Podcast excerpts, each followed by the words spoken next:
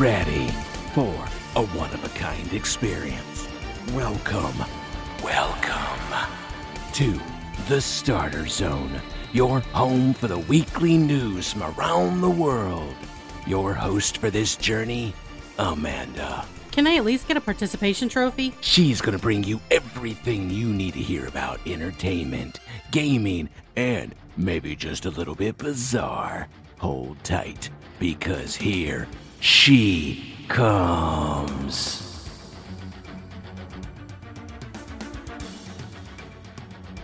Thank you so much, Raven, for that beautiful introduction. And hello there, all my friends. Good day to you all. Welcome back to the Starter Zone. I am your host, Amanda. Today is the 20th of February. We allegedly only have one more month until spring. I don't know about the rest of y'all, but I've already been spring cleaning because winter was super messy at my house. All right, let's go ahead and check out what's happening in the headlines.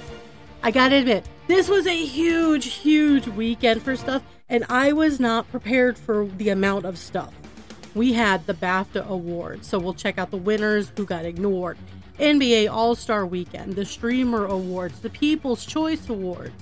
Uh, Payday 3 is announcing some updates. We've got the box office numbers and more to come. Come get comfy, my friends. Let's get started.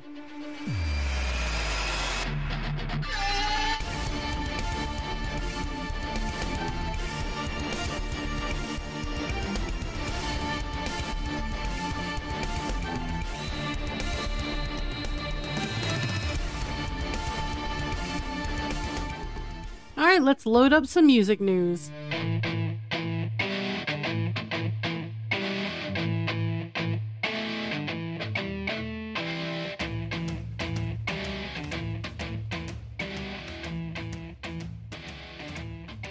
Let's go ahead and start things off with a, a good feel good story. You know, after an extensive global search, there's this guitar called the Hofner bass guitar, and Paul McCartney bought it for like 30 pounds back in 1961.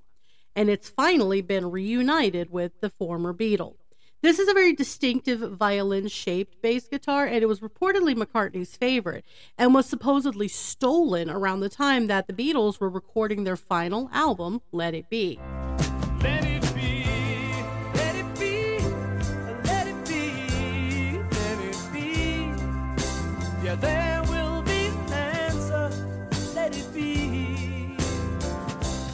McCartney's purchase over six decades ago, which is worth 800 pounds in today's money, was made just before the meteoric rise to fame for the Beatles. The Lost Bass Project launched a search for the missing Hofner last year, and their efforts culminated in a breakthrough when a student shared a photograph of the elusive guitar on social media. The student guest claimed to have inherited the bass and revealed that it had been returned to its original owner, bringing closure to the decades long search for McCartney's beloved instrument. Mr. Guest posted on X to my friends and family, I inherited this item, which has been returned to Paul McCartney. Please share the news. This bass is now estimated to be worth upwards to 10 million and was bought during the Beatles tour in Hamburg back in 1961. Now, at this point, the band was pretty much mostly unknown, and they really just enjoyed touring the German city small clubs as one of their earliest overseas adventures. Now, Paul McCartney's website is they made sure that the guitar was authenticated. Paul is extremely grateful for everybody involved. And Paul even explained that why it was so important for this guitar. He's back to back then, he's I was left-handed, still is, but he said I was left-handed, and it looked less daft because the guitar was symmetrical. And I got into that. Once I bought it, I fell in love with it. Notice most guitars they do have a curvature at the top, which is supposed to unless it's made specifically, it fits the curvature of the right arm. Well, Paul McCartney being left-handed, that curvature looked really funky because he had it was upside down if he played it. So finding a symmetrical guitar like this violin-shaped one was very important to him. And then the current Hofner executive, uh, Nick Wass, stated to the Telegraph, he said, I've worked closely with Paul McCartney's team over the years, and when I met Paul, we've talked about his first Hofner bass and where it could be today. And Paul said to me, Hey, because you're from Hofner, couldn't you help me find it? And that's what started this great search. Now, Wass noted the prize guitar would now be valued more like a Van Gogh or a Picasso than just an instrument. Absolutely fantastic reunion for McCartney, and well done for Mr. Guest to find it and return it. That is a lot of money that thing is worth, too. All right, we got a lot to cover in the world of sports, so let's go check that out.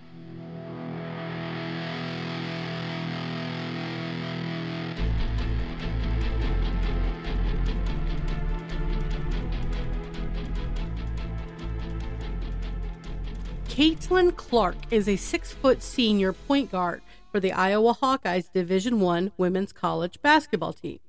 Caitlin grew up watching the most prolific scorers in Division One, and now her name sits above them. The Iowa superstar broke the all time scoring record back on Thursday, the 15th of February, and passed former record holder Kelsey Plum, who poured in 3,527 career points over 139 games at Washington from 2013 to 2017. Well, Clark just eclipsed that all time mark against Michigan in her 126th game. She needed just eight points going into the game on Thursday and hit the record breaking shot pretty early in the first quarter against the Wolverines. So how did she do it? So Clark pulls up. She's well beyond the three point line. She's basically right past the half court logo and just drills this deep shot from the left side to hit her mark. I mean that that bucket was almost as clean as you could ask for for a three point shot, and it was her third shot of the night, eighth point of the day, and she pulled up in a manner befitting the moment and her persona. It was like I said, well beyond that logo absolutely awesome shot, and she just makes it look so bloody easy. She wasn't done. I mean, that was just the first quarter of this game. The star, she ended up taking over her own career high of 46 late in the fourth quarter. Did another three pointer in the final minutes to finish with 49 points, 13 rebounds, and five assists in the win over Michigan 106 to 89. The national spotlight on her right now, it's going to stick for a little while. She's on pace to break the all-time Division 1 men's scoring record set by Pete Maravich, and she should be able to do that within the next month. Number 2 ranked Iowa is a Final Four favorite and could win its first national championship in April. The national spotlight really kind of keyed in on Clark's chase for the record back in December. She became the 15th player in the Division 1 women's history to score 3,000 points. She entered the season at 2,717 points. And that was a number that was boosted by this historic back to back 40 point performances that she did en route to the 2023 national championship game. Iowa fans are in love with her, and they have absolutely kept selling out Carver Hawkeye Arena throughout the season, starting back in August. And the Hawkeyes have played all but two road games to sold out crowds. Ticket sales for the potential record breaking game at Nebraska set began selling in the hundreds to thousands, and fans were lining up for hours before tip off to get signs and Clark gear and just wait hours for autographs afterwards. In short, Caitlin Clark has reached rock star status in the world of basketball. Now, Clark is a senior, but she could opt to stay a fifth season under the COVID 19 eligibility waiver. If she opts to leave, though, and enter the WNBA draft, she would likely be the number one overall pick and would go to the Indiana Fever a week after the NCAA championship game is played in Cleveland. So we're now all on Caitlin watch to see if she stays in Iowa or enters the draft. Stay tuned for more. Keeping in the basketball arena here, the 73rd annual NBA All Star Game in events took place this past Sunday, the 18th, in Indianapolis, Indiana.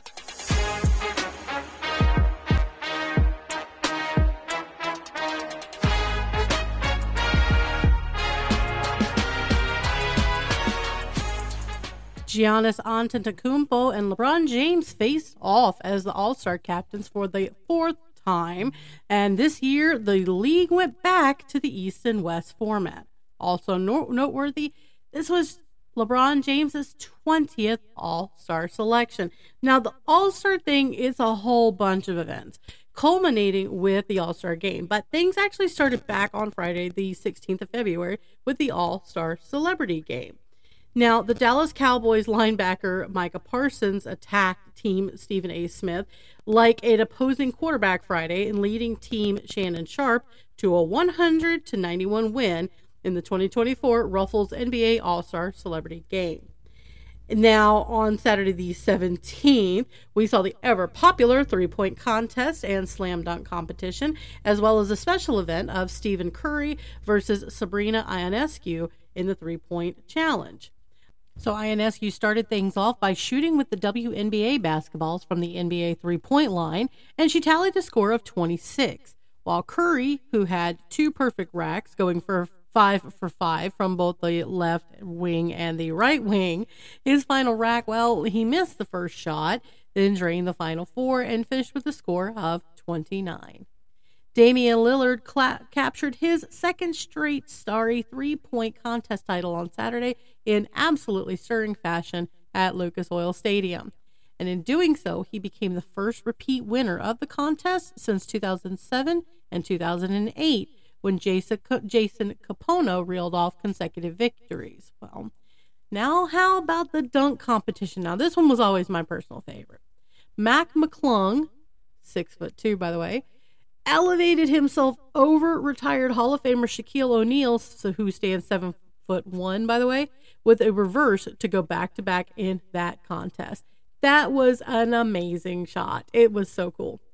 As for the the All Star game itself, well, okay, so the NBA said they want more competition. Well, they got more points instead, more than ever before. Y'all, they broke a record. And once again, the All Star game was just all offense. All Star MVP Damian Lillard of the Milwaukee Bucks scored 39 points, and the Eastern Conference beat the Western Conference 211 to 186, with the winners putting up the most points in the game's 73 year history. The previous mark, 196 by the West Conference in 2016. Look, there were so many records broken. The total points of 397 smashed the record of 374 that was set in 2017 the East made 42 three pointers to break the mark of 35 set by Team LeBron back in 2019. The sides combined for 139. I'm sorry, I mixed my numbers up. 193 points in the first half to break the any half record of 191 set last year in 2023. And the East tied an any half record by scoring 104 by intermission. Defense, seemed kind of optional, and sometimes it was accidental. 14 steals, most of those coming off of just wayward passes, and there were even three blocked shots. Otherwise, it just looked like shooting practice. Well, the NBA Commissioner Adam Silver and other league executives were seeking a more competitive game after last season's 184 to 175 matchup was just people panned it, television ratings plummeted. I mean, just it wasn't fun to watch, is what they said. And look, the athletes, they may not have competed the way Silver wanted, but they showed the fans plenty about how good they really are. They put on a good show. It had a big game, finals type atmosphere, but obviously it was nothing near a playoff field. Donovan Mitchell threw a 50 foot inbounds pass underhanded, and Bam Adebayo inbounded a ball off of Nikola Jokic's backside before dribbling down court and making a three point shot. And then Devin Booker went through pregame with the hat on backwards because why not? That's all I have to say. And as for halftime, well, Jennifer Hudson took the stage and the two time Grammy Award winner fired up what was already an energized crowd. She did a beautiful job. Check this out.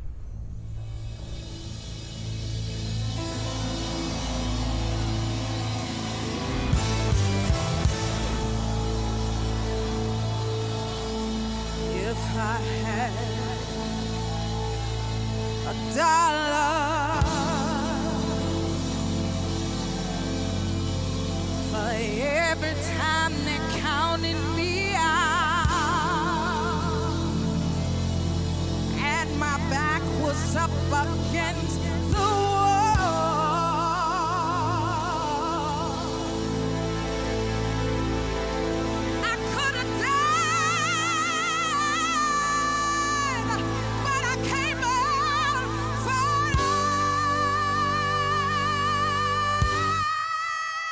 I tend to forget that girl's got some pipes on her. She is fantastic.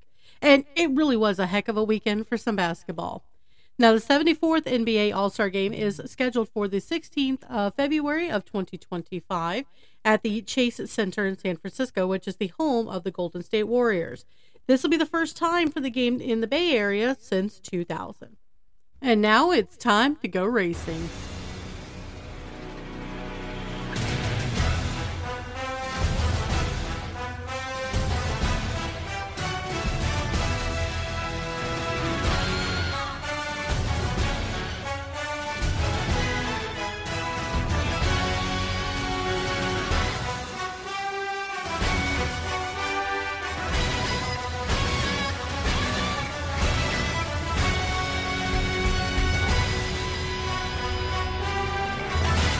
It's that time again. It is time for NASCAR season and time for the annual Daytona 500.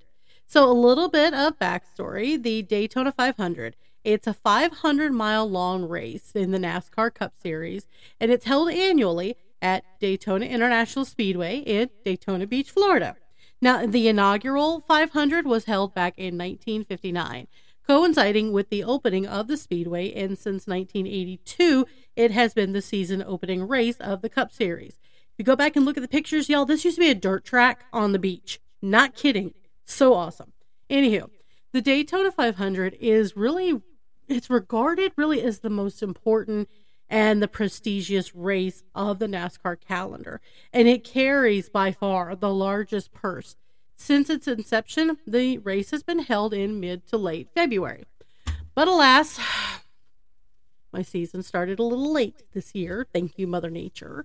The 500 got postponed from Sunday the 18th until Monday the 19th due to inclement weather. But that's okay, because I still got to see it, and I didn't have any schedule conflicts watching everything else. Now, apologies and condolences to my father, who decided he needed to take a vacation with my mother on opening weekend. He very rarely misses it, so he has apparently recorded it and will be watching it if he didn't get a chance to watch it on the cruise. Sorry, Dad, you missed the opening, but it's okay. William Byron was declared the winner of the Daytona 500 on Monday night as a wreck occurred just as the number 24 car received the white flag. This is the first Daytona 500 win for Byron. He made it across the line as Austin Cindric got into Ross Chastain at the start finish line a wreck on the final lap. Who'd have thunk it? The two drivers slid across the grass and up into traffic, but NASCAR determined that Byron was in front when the yellow flag came out on the final lap. The drivers were racing really hard with those few laps remaining. Chastain was actually out in front, and somehow Byron avoided the massive wreck. The energy, absolutely insane. Kevin Harvick and Clint Bowyer were both in the Fox booth, and they feared the big one was coming. It always happens. You get on these speedways, Talladega is the same way. You get on the speedway and you know that big wreck that's going to catch like 15 cars is going to happen. And it did. It did. Alex Bowman, who ended up finishing in second place, got into the back of Byron, who then caught Brad Keselowski as he got loose. Keselowski caught the pole sitter Joey Logano and just started this whole chain reaction that caught even the defending NASCAR champion, Ryan Blaney. 14 additional cars were involved in the wreck. Didn't I say it's around 15? Byron, Alex Bowman, Christopher Bell, Corey LaJoie, and Bubba Wallace rounded out the top five. Heck of a way to start this season, and we will see y'all next Sunday in Atlanta. That's a fun track. It's kind of small, but it's a fun track to go to. Anyway, time to go download some gaming news.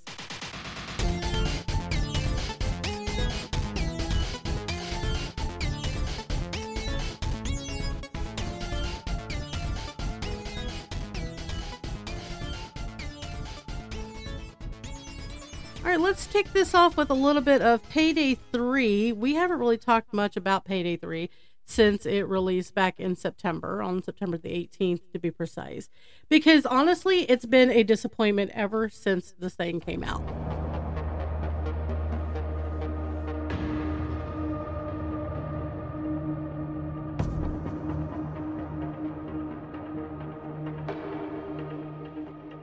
Payday 3 ran headlong into technical troubles with its servers when it went live, which was a massive problem.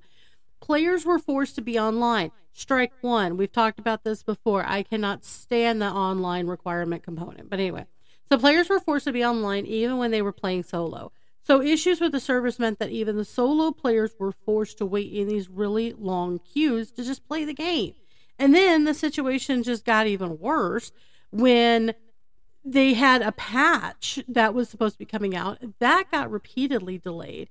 Ultimately it didn't even come out until uh, like more than a month after the game was released and that didn't even solve the problem. Players were just so they were less than thrilled the, with the state of the game when it did work. And i've said it before and i'm going to say it again. Stop forcing games to be online all the time. This has probably been my biggest pet peeve I don't play a lot of multiplayer, so why do I need to be online? For updates? Not enough of a reason. Just let me know. Anyway, to continue, quit soapboxing. The net result was a predictable mixed rating on Steam, and there's really like no sign of an upturn anytime soon. Recent reviews have actually just been sitting at mostly negative. And there's a tiny player account 249. 249 concurrent players. That is not a healthy situation for any game, let alone one that relies on a large player base for their microtransaction sales. And don't let me get distracted about microtransactions. I'm saving that soapbox for later. In case there was any doubt, Starbreeze is just, they're not happy about how things are working for Payday 3. And in the year end financial report for 2023, the CEO said sales and player numbers are at significantly lower levels than we would like. No, really? But it's not giving up on their efforts to turn things around. So Star- Starbreeze knows there's a problem. Obviously, players know there's a problem. So what are you going to do about it? Well, Starbreeze announced a major overhaul of Payday 3, including changes to progression, matchmaking, the UI, and the always on requirement. Hallelujah. So let me introduce you to Operation Medic Bag. The challenge based progression system is completely being scrapped. Matchmaking is being overhauled, and a quick play option is being added. Now, developers are looking into bringing back a server browser. The UI is being overhauled, and this is big one the offline mode is coming. The solo mode is going to be rolled out in two phases. Initially, Solo players are going to be able to bypass the matchmaking queue completely, but will still require an online connection in order to record progression and do unlocks. Now, eventually, the developers are planning to make the game playable offline, where you only have to occasionally connect to upload that progression. Now, Starbreeze has also shelved the planned upgrade to Engine Unreal Engine 5, so developers can just focus on fixing the game instead. And DLC pricing is being, quote, reviewed. The plan to release three DLCs is still on, and a new free heist is also in the works. Now, there is no time frame on any of this work at all, but this is clearly a long term project in whole. They're essentially redoing the entire game while it's live. That's kind of what it's coming down to.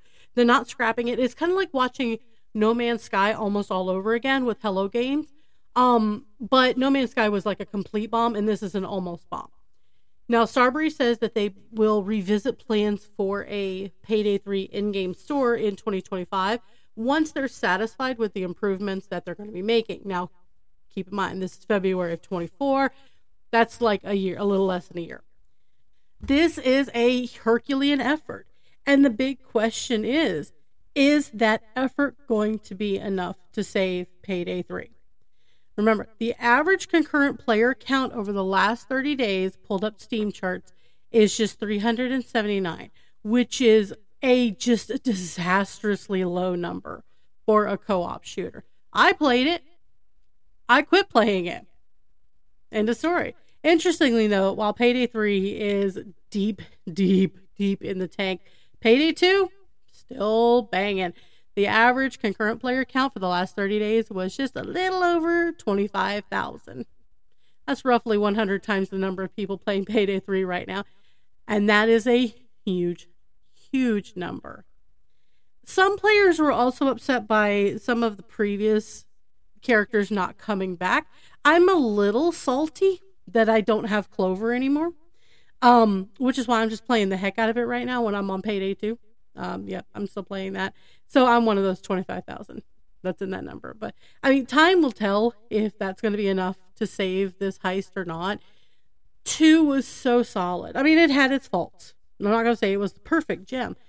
It had its faults, but comparatively to three, two is far superior. Far superior. Still love that game. So, anyways, this has been a really big awards weekend. In case you notice, we're going to get into a lot of that. But we had the Streamer Awards come up this last weekend. Now, that is an annual award show dedicated to live streamers. It's relatively new. It was only founded back in 2022 by Twitch streamer QT Cinderella in order to award and celebrate other streamers, primarily in the Twitch community, but YouTube is involved as well.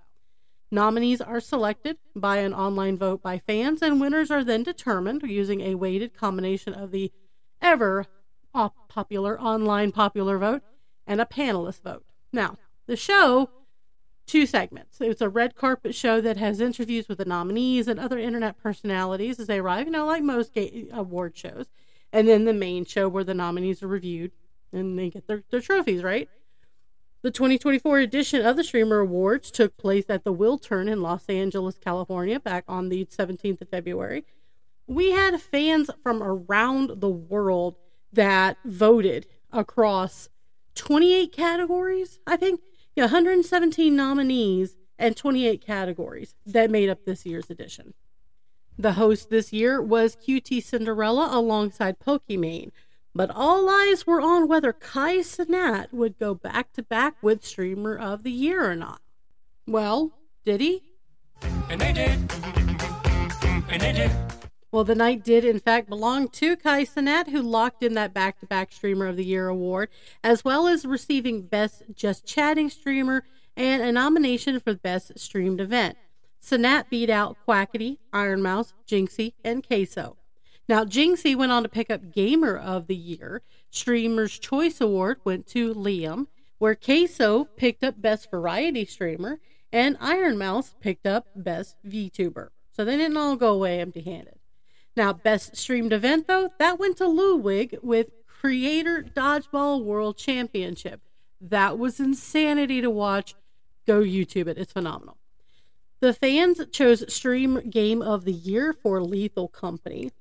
Y'all, okay, this is a list. I'm not even hitting half of these categories. I'm just going to drop the link for the whole winners list.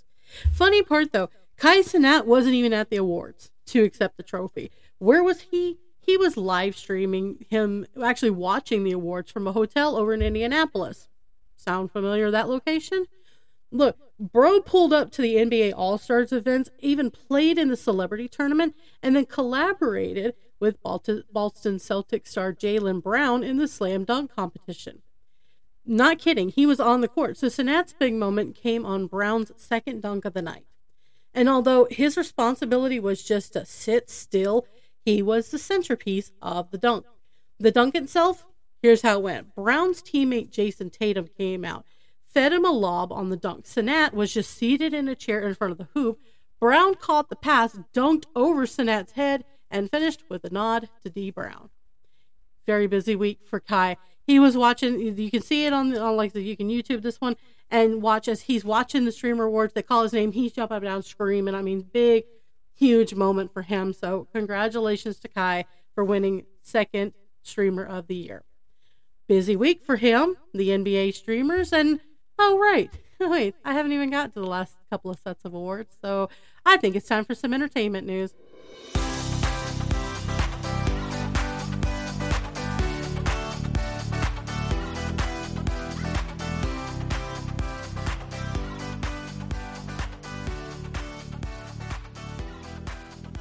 Okay, first up, the 77th British Academy Film and Television Arts Awards, most commonly known as the BAFTAs, were held on the 18th of February, honoring the best national and foreign films of 2023 at the Royal Festival Hall within London's South Bank Centre. Now, the BAFTAs are just one of many of these award ceremonies that they're considered the precursors to the Oscar. And it is said that this is one of at least two shows that typically are indicative of who's going to win the Golden Statuettes. And well, to the surprise of few, Oppenheimer swept the BAFTAs on Sunday night, winning awards for director Christopher Nolan and actor Cillian Murphy, as well as taking home the prize for Best Film. Overall, the movie took home seven Golden BAFTA masks, with Poor Things coming in second place with five wins. BAFTA chair Sara Putt opened the ceremony welcoming the star studded audience, which included Prince William. Now, William showed up, he was without his wife, Catherine, Princess of Wales. She's at home continuing to recuperate from a, her abdominal operation from a couple weeks ago. William is actually the president of BAFTA, but he didn't give a speech because there's speculation um, that he's kind of not really wanting to be in the spotlight so much right now simply because his father's battling cancer. King Charles III is battling cancer, and the gossip rags and everybody else is talking about his succession to the throne and when that's going to come. And honestly, I wouldn't even be in the public spotlight as much as I could if my wife was at home recovering and my father's battling cancer and I'm next for the for the, the throne. Yeah, I'd say I, I would show up, but I'd keep my mouth quiet too. But that's me. In her speech, Putt said she was sending Catherine and the King our very best wishes before handing over to the night's host, star David Tennant. Look at these people, these human beings. Consider their potential from the day they arrive on the planet and blinking step into the sun. There is more to see than can ever be seen. More to do than. No, hold on. Sorry, that's the Lion King. But the point still stands. Yep, that David Tennant, star of Doctor Who. Tennant opened the show with a pre recorded sketch that was inspired by his lockdown series Staged, which featured co star My- Michael Sheen, as well as Sheen's dog Bark Ruffalo, plus a host of famous faces, including Tom Hiddleston and Judi Dench. Tennant then took the stage wearing a kilt with Bark Ruffalo in tow. He said, Tonight's going to go smoother than Ken's chest, referencing the plastic doll played by the hairless torsoed Ryan Gosling in Barbie. Presenters during the evening included, included David Beckham, who handed out the Golden Mask for Outstanding British Debut, and Dua Lipa, who was there to present the world for Outstanding British Film. Meanwhile, Sophie Ellis Bextor sang her Saltburn hit Murder on the Dance Floor.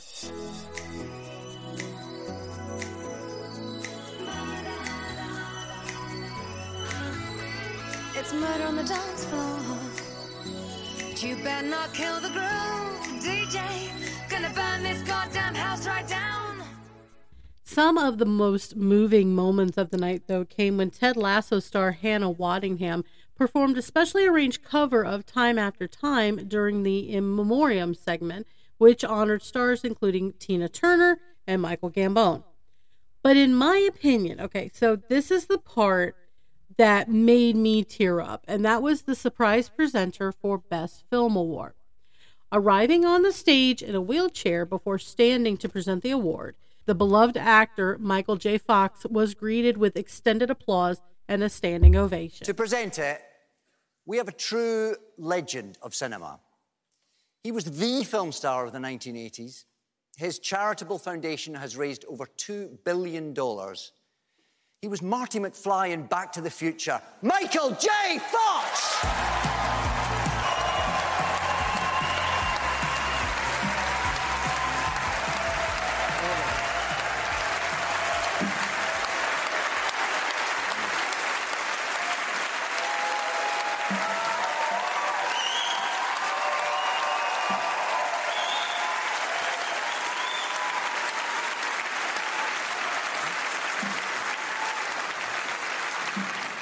Thank you very much. Um, five films are nominated in this category tonight, and all five have something in common. They're the best of what we do. No matter who you are or where you're from, these films can bring us together. There's a reason why they say movies are magic, because movie movie can change your day. It can change your outlook. It can sometimes even change your life. absolutely outstanding to see Michael J. Fox there. Now, so we had some standout winners there. Obviously, I mentioned Oppenheimer for Best Film, Director, Supporting Actor with Robert Downey Jr., Leading Actor with Cillian, Best Editing, Cinematography, and Original Score. Uh, Emma Stone took leading actress for Poor Things. The Boy and the Boy and the Heron took Best Animated Film, and Da'Vine Joy Randolph with Holdovers took Best Supporting Actress. Once again, rest of the list down below. There's a lot. There was a little bit of extra drama at the awards too, and BAFTA has responded really strongly about this. So, so final categories up. Fox is on stage, and he's announced the award for uh, best film, which goes to Oppenheimer. And the cast, some of the cast gets up there. You had uh, Christopher Nolan, Emma Thomas, who's a, a producer, as well as Char- Charles Roven and Cillian Murphy. They all go up on stage um, after Fox makes the announcement.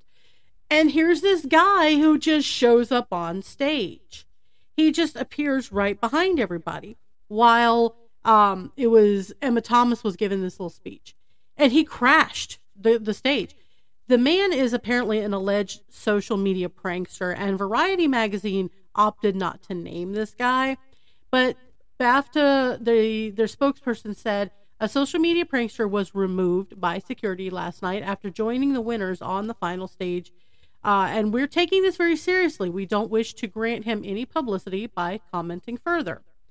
Honestly, very few in the audience and even those watching at home appeared to even realize that this guy didn't belong on stage. He just stood there silently between Cillian and Roven and Emma Thomas she's given her acceptance speech and didn't realize he wasn't part of the team. No one responded as he joined them. You know, they're up on stage, they're focusing on the fact that they just won an award. The confusion, though, it was likely partly caused because, in a very lucky twist, the man began making his way onto the stage just as Emma Thomas accepted the award from Fox and was urging the rest of the Oppenheimer cast, including Emily Blunt and Robert Downey Jr., to leave their seats and join them, saying, Where are you? Come on, all of you. And that's when the guy shows up. Now, the rest of the team, they remained in the audience. They wanted to get let Thomas deliver her acceptance speech. And when the when she finished up, the auditorium began to clap. It appears the man tucked something under his arm and began clapping before walking off stage with her, Nolan, Roven, and Cillian Murphy. Then it was then BAFTA intercepted and apprehended him with their security team. Now, Variety won't name names. I understand. You don't want to give the trolls their 15 seconds of fame, but I am not one of those people. The internet comes through, and they did. The YouTuber in question is a guy by the name of Lizwani. He has a history of infiltrating award ceremonies, including the FIFA Ballon d'Or and Brit Awards in 2022. No charges have been filed, but some are now questioning of security protocols as to how Lizwani got in and how he even got so close to the stars. But so far, no information has been leaked, you know, because they're not going to really admit to anything. All right, class, now for a pop quiz. What name or names did I not mention as winners? I'll give you a moment. Ready? Okay. If anybody said Barbie, Greta Gerwig, or Margot Robbie, you get a cookie. And boy, did the fans get mad at that apparent snub. So, look, it's been well known before I was born that just because people love a movie and it sells well at the box office, it doesn't mean it's award worthy. Lord of the Rings is the exception. Which brings us to the People's Choice Awards. These are fan voted awards, and the show was hosted by Simu Liu on Sunday the 4th, the 18th, and this was at the Barker Hangar in Santa Monica, California. And even though he was on hosting duty, the actor was actually nominated for Movie Performance of the Year for his role as one of the Kens in the Barbie movie. With the addition of some new categories, including male and female country artist of the year, there were 45 total awards handed out. Among the many nominees included Taylor Swift and Travis Kelce. The pop star earned five nods for both her music and box office breaking The Eras Tour concert film, while the Kansas City Chiefs player was nominated for Athlete of the Year. Well, who took Movie of the Year? None other than Barbie. Also grabbing Comedy Movie, Ryan Gosling took Male Movie Star for his role as Ken, then Margot Robbie grabbed an award for Female Movie Star. America Ferrera won Movie Performance of the Year. So Barbie kind of got redeemed with the People's Choice Awards. Now, Oppenheimer did take Best Drama Movie, and surprise, The Hunger Games, The Ballad of Songbirds and Snakes, took Best Action Movie. Now, all right, this one caused some eyebrows to raise, especially when it was announced that Rachel Zegler took Action Star of the Year. Okay, small personal protest. She beat out Keanu Reeves from John Wick 4 and Tom Cruise from Mission Impossible Dead Reckoning Part 1. The fan vote has spoken, but I'm going to respectfully disagree with that one. Anyway, Travis Kelce did indeed walk away with Athlete of the Year, and Taylor Swift pretty much just sashayed out with Social Celebrity, Concert Tour, Pop Artist, and Female Artist of the Year. There were so many categories, and a lot of TV shows and comedy acts won their parts as well. With looks like uh, Selena Gomez, uh, her show Only Murders in the Building came out with some trophies too. There are still a lot of award shows coming up. The next big one is the SAG Awards, the Screen Actor Guild Awards. That's coming up on February the 24th, so I'll cover that one next week. And then we wait for March 10th and the Academy Awards, the big enchilada, the one that we've been building for. And you know what? Just for funsies, I think I'm going to check out the Razzies this year. That one is coming up on Saturday, March the 9th, and I'm seeing some gems on this nomination list. So stay tuned for that coverage coming up next month. And speaking of movies, let's go see what happened at the box office this weekend. It's time for the box office breakdown.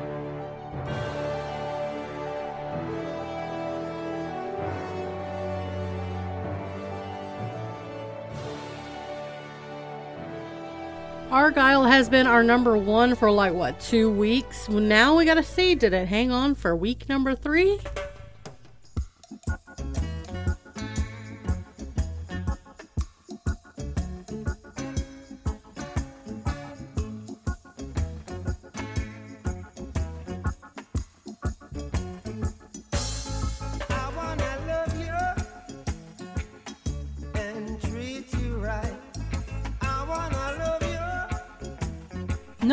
Did no such thing. Paramount's musical biopic Bob Marley One Love ruled in its box office debut, beating expectations with 28.6 million over the traditional weekend and 52 million during the six-day holiday stretch. That's the stretch that goes from Valentine's Day to President's Day.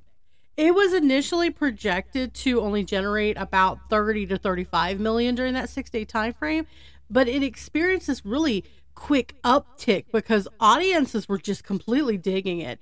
And it landed a really encouraging A on CinemaScore from the moviegoers. Now, critics, on the other hand, were not as fond of the by numbers telling of Bob Marley's life and music career. It only got like a 43% rotten average on Rotten Tomatoes. But what do the critics know, right? Well, the songwriter's son, Ziggy Marley, even said in a statement My family and I are honored with the amazing response to Bob Marley One Love. Like my father's music, this movie is meant for the people, and his message of peace, love, and unity is que- clearly connecting with audiences around the world. We thank the people for embracing this film, and in doing so, is helping to highlight the message of One Love. Ticket sales for One Love easily led in North America over fellow newcomer Madame Web. That's Sony's superhero suspense thriller starring Dakota Johnson as a paramedic with psychic abilities and an association to Spider-Man. That opened in second place with 17.6 million over the traditional weekend and 26.2 during the same 6-day period. Those are really disappointing figures considering Madame Web was an $80 million production and, of course, tens of millions more to promote and put in theaters. This is the latest entry in the studio's hit and miss universe of Spider Man characters, anchored by the commercially successful Venom and the less embraced Morbius. But even the critically derided Morbius managed to sink its teeth into 39.1 million in its three-day debut. Ouch. Now, to be honest, let's be realistic about this though. They're now kind of starting to pull more obscure characters from the comic books, not unknown, just more obscure that a mainstream comic book fan may not be aware of. You know, I've heard of Morbius, I've never heard of Madame Web, but I'm not an expert in comics. So you have a character that potentially could be cool. Hey, it's a Spider Man character. But we're so burned out still on superheroes and films of that like that I don't think the excitement is there. You're looking at Morbius. Okay, Morbius taking 39.1 million. There was a little bit more hype with Morbius, and the fatigue was starting to set in. It's now really set in. Because, I mean, look, Madame Web has a very tenuous connection to Marvel Comics. And there's this streak of failures in the last couple months. We're talking the Marvels, the Flash, Aquaman and the Lost Kingdom, Kingdom, Ant Man and Quantumania. They all, I mean, they all failed pretty harshly in 2023. And they're still going to continue to pump these movies out. But I think it's hard to really compare Morbius to Madame Web just because we're looking at two different time frames, two different mindsets of, of the, the fan base. We're just tired, man. We're just really tired.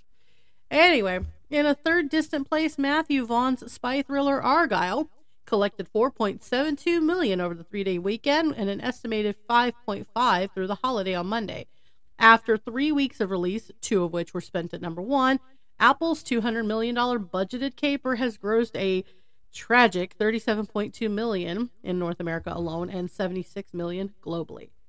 Universal and Illumination's animated comedy Migration moved back up to number 4 with 3.7 over the weekend, 5 million through Monday. And after 9 weeks of release, this awesome family film has grossed 116 million at the domestic box office and 254 worldwide. Wonka, starring Timothée Chalamet as the fiction- fictional chocolatier Willy Wonka, has rounded out the top five for the weekend and remained at the top of this box office chart 10 consecutive weekends. The Warner Brothers film added 3.4 million over the weekend and 4.4 through President's Day. This 125 million dollar movie has become a huge financial success. 210 million in North America, but 604 million worldwide. Now, in other Timothée news, his next release is just around the corner. March 1st, we'll see the release of Dune Part 2 that stars Timothée Chalamet and Zendaya. Okay, enough with all that. Are y'all ready for some odd news?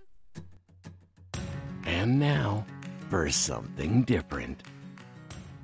living in kind of a beachy area, you kind of you, get to the point where you realize that some really weird things, and sometimes the oddest things, will just show up on a beach, especially during sea slug season. Yeah, that's really creepy. But anyway, a woman was walking her dogs on a beach in British Columbia, and she made a dis- this surprising discovery among the trash that washed up with the tide: her own long lost wallet.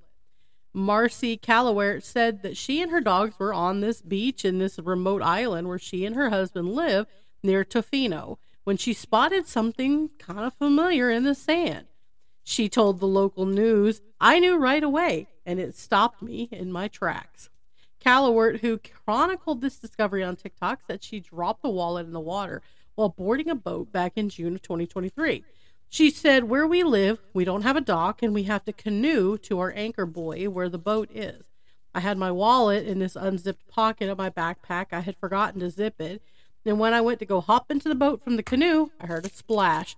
But I just assumed it was the way the water was splashing. I didn't think anything of it.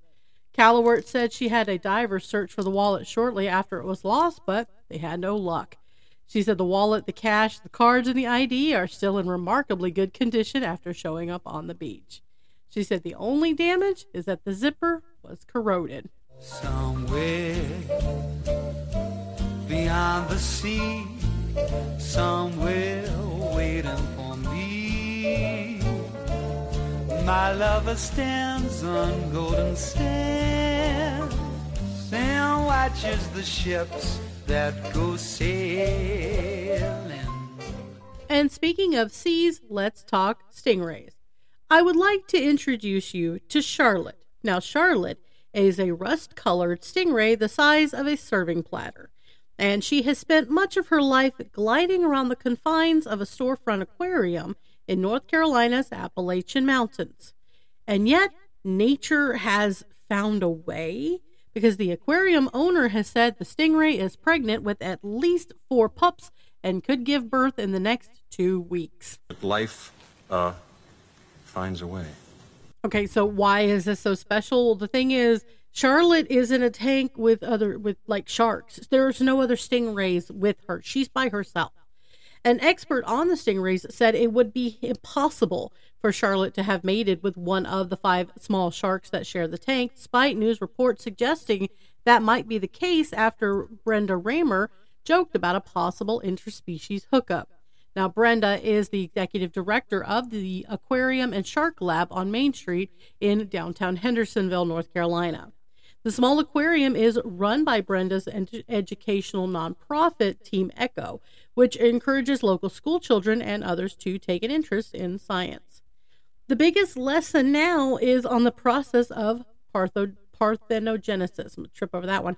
That's a type of asexual reproduction in which offspring develop from un- unfertilized eggs, meaning there's no genetic contribution by a male. It's mostly a rare phenomenon, but it can occur in some insects and fish, amphibians, birds, and reptiles, but not man- mammals. Now, documented examples have included uh, California condors, Komodo dragons, and yellow bellied water snakes. Kady Lyons, a research scientist at the Georgia Aquarium in Atlanta, who is not involved with the North Carolina Aquarium, said that Charlotte's pregnancy is the only documented example that she is aware of for this species, the round stingray. But Lyons isn't really that shocked. Other kinds of sharks, skates, and rays, a trio of animals that are often grouped together, have these kinds of pregnancies while they're in the care of humans. Now, Brenda says she and the others at the nonprofit at first thought Charlotte had a tumor because they noticed a lump on her back that was, quote, blowing up like a biscuit. There's a southernism for you. But an ultrasound revealed her pregnancy. Brenda said, We were all like, shut the back door. There's no way. And we thought we were overfeeding her, but we were overfeeding her because she's got more mouths to feed. Charlotte is currently living in a tank that's about 2,200 gallons, which is nearly the size of a construction dumpster. But Brenda says they're hoping to get a tank nearly twice that size to accommodate Charlotte's offspring. And they also want to put live cameras up for people to be able to see them. Congratulations to Charlotte. We look forward to seeing her pups very soon. Now, this next story, I took a tiny little part in, I was slightly involved, and I'm only going to claim that small celebrity because I can. So, Pearl Lipscomb was a lady who turned 103 years old, and she, to celebrate the West Virginia care facility that she lives in, banded together and decided we're throwing her a party. I mean, heck yeah, 103, I'll celebrate too. Lipscomb's son Randy said slowly but surely birthday cards started pouring in. And by the end of January, more than 400 birthday cards from 41 states had been received. Now, a week or so before her birthday, this is where I caught the story. The facility sent out a message across social media and saying requesting birthday cards.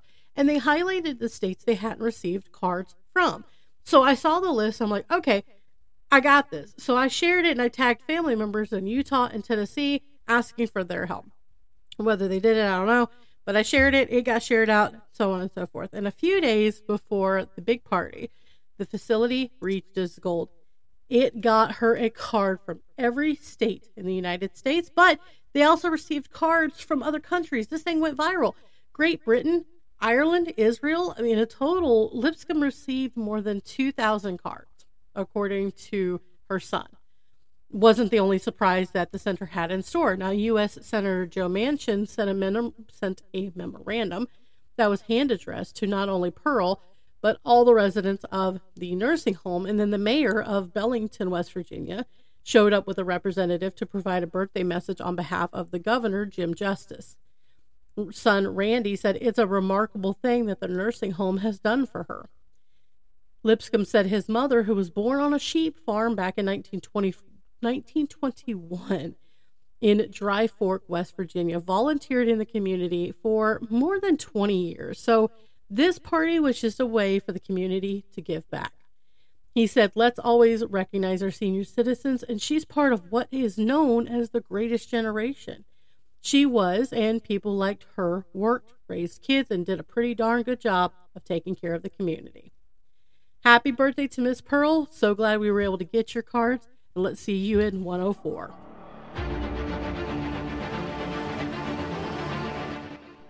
So many awards and birthday cards and events this past weekend. We had People's Choice, we had the Streamer Awards, the BAFTAs, the All Star NBA weekend.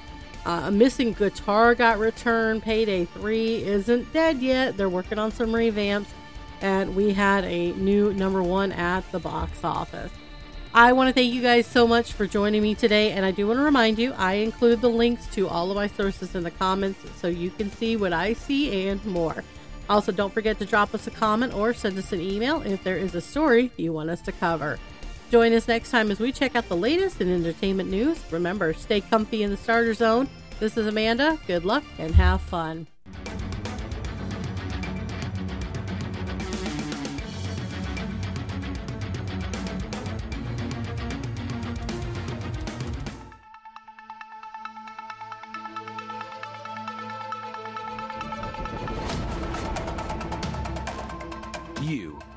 Listening to The Starter Zone with Amanda.